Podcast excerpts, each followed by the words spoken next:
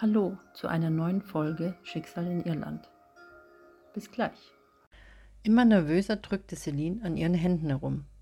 Ich versuchte Celine anzufangen.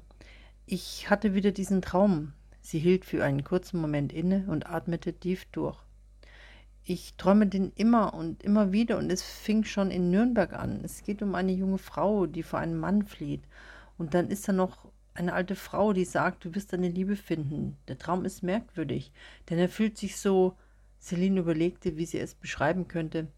Also er fühlt sich so real an, so als ob ich tatsächlich dort dabei bin, erzählte sie mit ängstlich, ängstlicher Stimme und sah Jessica mit traurigem und leicht gesenktem Kopf an. Dazu presste sie ihre Lippen fest aneinander. Kein Glanz von vorhin war mehr in ihren Augen zu sehen. Das Einzige, was in ihren Augen spiegelte, war das Licht der Sonne in ihren Tränen, die sich langsam bildeten, als sie von ihrem Traum erzählte und sich eine unendliche Sehnsucht in ihr breit machte. Der Traum also. Deswegen bist du so drauf. Jessica zögerte etwas, denn sie konnte es nicht verstehen, wie es sich anfühlte, etwas zu träumen, das einem real erscheint. Nur, das sind halt Träume. Vielleicht bist du verliebt oder weißt es gar nicht und ähm, Jessica trank ihren Milchkaffee aus. Was soll das heißen? Ich bin nicht verliebt. In wen denn? reagierte Celine leicht gereizt und fühlte sich von ihr missverstanden. Oh, jetzt bist du wenigstens aufgewacht, war die erstaunte Bemerkung von Jessica. Also, wo waren wir gleich nochmal stehen geblieben? Ach ja, bei deinem Traum. Wenn dich dieser Traum so beschäftigt, dann solltest du zu Madame Leonora gehen, erwiderte Jessica von sich überzeugt. Wer ist Madame Leonora? Wollte Celine wissen, und ihre Rage legte. Eine Arbeitskollegin hat mir von ihr erzählt. Die kennt sie ganz gut. Sie soll die beste Wahrsagerin und Medium in Dublin äh, oder sogar in ganz Irland sein, die du dir nur vorstellen kannst. Du weißt, ich lasse die Dinge lieber auf mich zukommen, aber ich könnte mir vorstellen, dass sie dir in deinem Fall weiterhelfen kann. Wahrsagerin? Wie könnte die mir helfen? meinte Celine etwas voreingenommen. Ganz einfach, du wirst zu ihr hingehen. Am besten machst du gleich einen Termin bei ihr aus. Je früher du zu ihr gehst, desto besser. Und dann wirst du schon sehen, sagte Jessica forsch. Sie war diesmal von sich selbst erstaunt, dass sie ihr so einen Vorschlag machte. Dann winkte sie den Kellner herbei und kramte mal wieder in ihrer Handtasche. Celine zog ihre Augen zusammen, dass sich ihre Denkerfalte über der Nasenwurzel bildete. Denn sie war noch verunsichert und sehr skeptisch. Von ihr konnte sie keine handfesten Beweise ihres Traums und den Stimmungsschwankungen erwarten, meinte Celine. Wieder ratterte es in ihrem Kopf. Jessica war total erstaunt.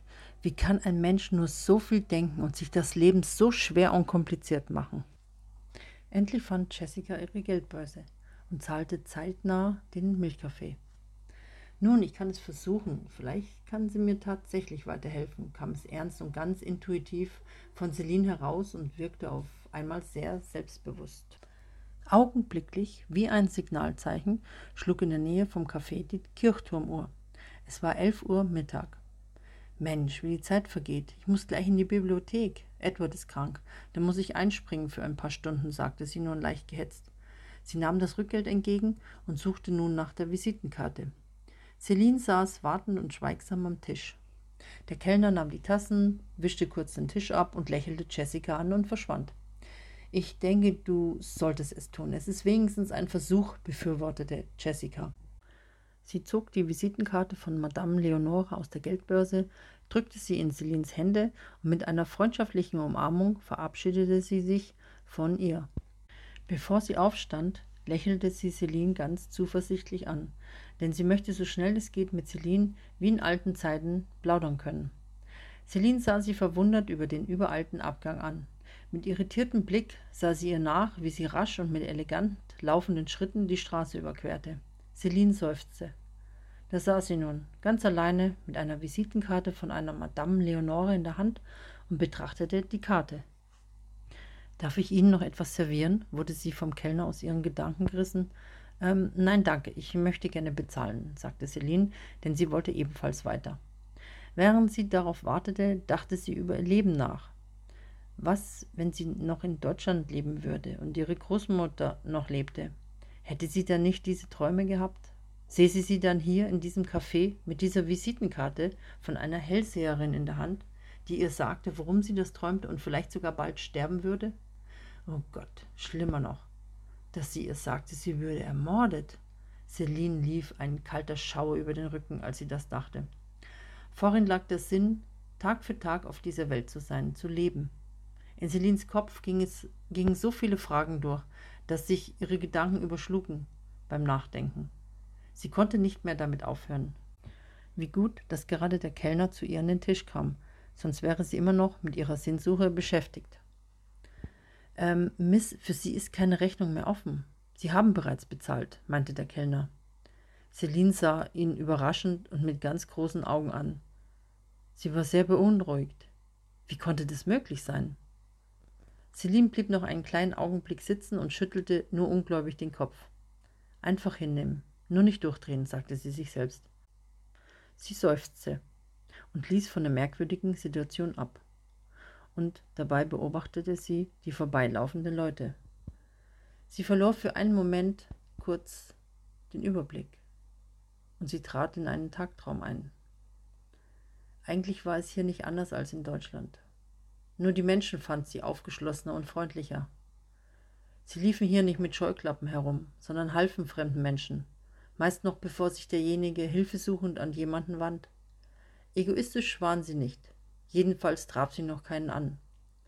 Da sah sie vom Weiten eine ältere Dame, die über die Straße möchte. Diejenige traute sich nicht so recht und sah ängstlich die vorbeifahrenden Autos an. Wie zufällig kam darauf ein junger Mann. Er trug einen Anzug und siehe da, er begleitete die alte Dame über die Straße. Ja, genau. Deshalb fühlte sie sich hier richtig wohl. Ihr Gesicht entspannte sich zusehend und endlich verschwanden ihre überaus schlimmen Gedanken. Celine atmete einmal kräftig durch und konnte nun zufrieden in den Tag gehen. Soeben läutete die Kirchturmuhr. Es war nun Viertel nach elf. Als ob es diesmal ein Zeichen war, für Celine zu gehen. Wie von einer Biene gestochen, sprang sie auf und setzte zum Gehen an. Doch in diesem Augenblick fiel ihre Halskette zu Boden. Celine bemerkte es, sah verwundert nach unten und entdeckte neben den Stuhlbeinen ihre Kette. Automatisch bückte sie sich nach ihr und schwupps hatte sie ihre Kette wieder um den Hals gelegt. Wie immer strich sie mit ihren zarten Händen über den Anhänger. Die Kette war etwas ganz Besonderes für sie, so als ob sie es spüren würde, dass eine ganz enorme Energie davon ausging. Was Celine ganz sicher nicht bemerkte, war Michael. Er stand auf der gegenüberliegenden Straßenseite und beobachtete sie, dabei schmunzelte er zufrieden über sein Gesicht. Celine legte bereits einige Schritte zurück und war nun ebenfalls auf der gegenüberliegenden Straßenseite.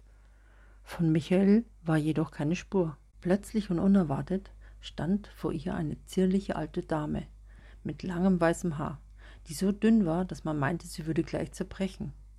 Celine musterte sie kurz und ging nichtsahnend weiter. Als die ältere Dame stehen blieb, tat es Celine überraschenderweise ebenso, ganz unbewusst. Beide schwenkten ihre Köpfe zueinander. Sie sah in die gutherzigen, faltenreichen Augen der alten Dame, deren Lächeln das Schweigen brach. Sie haben eine sehr schöne Halskette. Der Mann muss Sie sehr verehren, der Ihnen diese Kette vermachte, erwähnte die Dame ausdrucksstark. Celine sah sie nur irritiert an. Die ist von meiner Großmutter. Ich bekam sie kurz vor ihrem Tod, antwortete Celine ganz schnell, um sich zu verteidigen, dass ihr die leider kein Mann gab. Nun, die wird sie trotzdem zu einem Mann führen, glauben Sie mir, und an die Liebe, meinte die ältere Dame lächelnd und setzte ohne weiteres zu sagen ihren Weg fort. Celine wurde ganz blass, als sie das hörte. Völlig verdutzt, mit geöffnetem Mund, stand sie mitten auf dem Gehweg und starrte der alten Dame einige Sekunden fassungslos hinterher. Nun, sie ist in der letzten Zeit bereits öfters mit seltsamen Situationen konfrontiert worden. Daher seufzte sie nur kurz und schritt ebenso weiter nach Hause.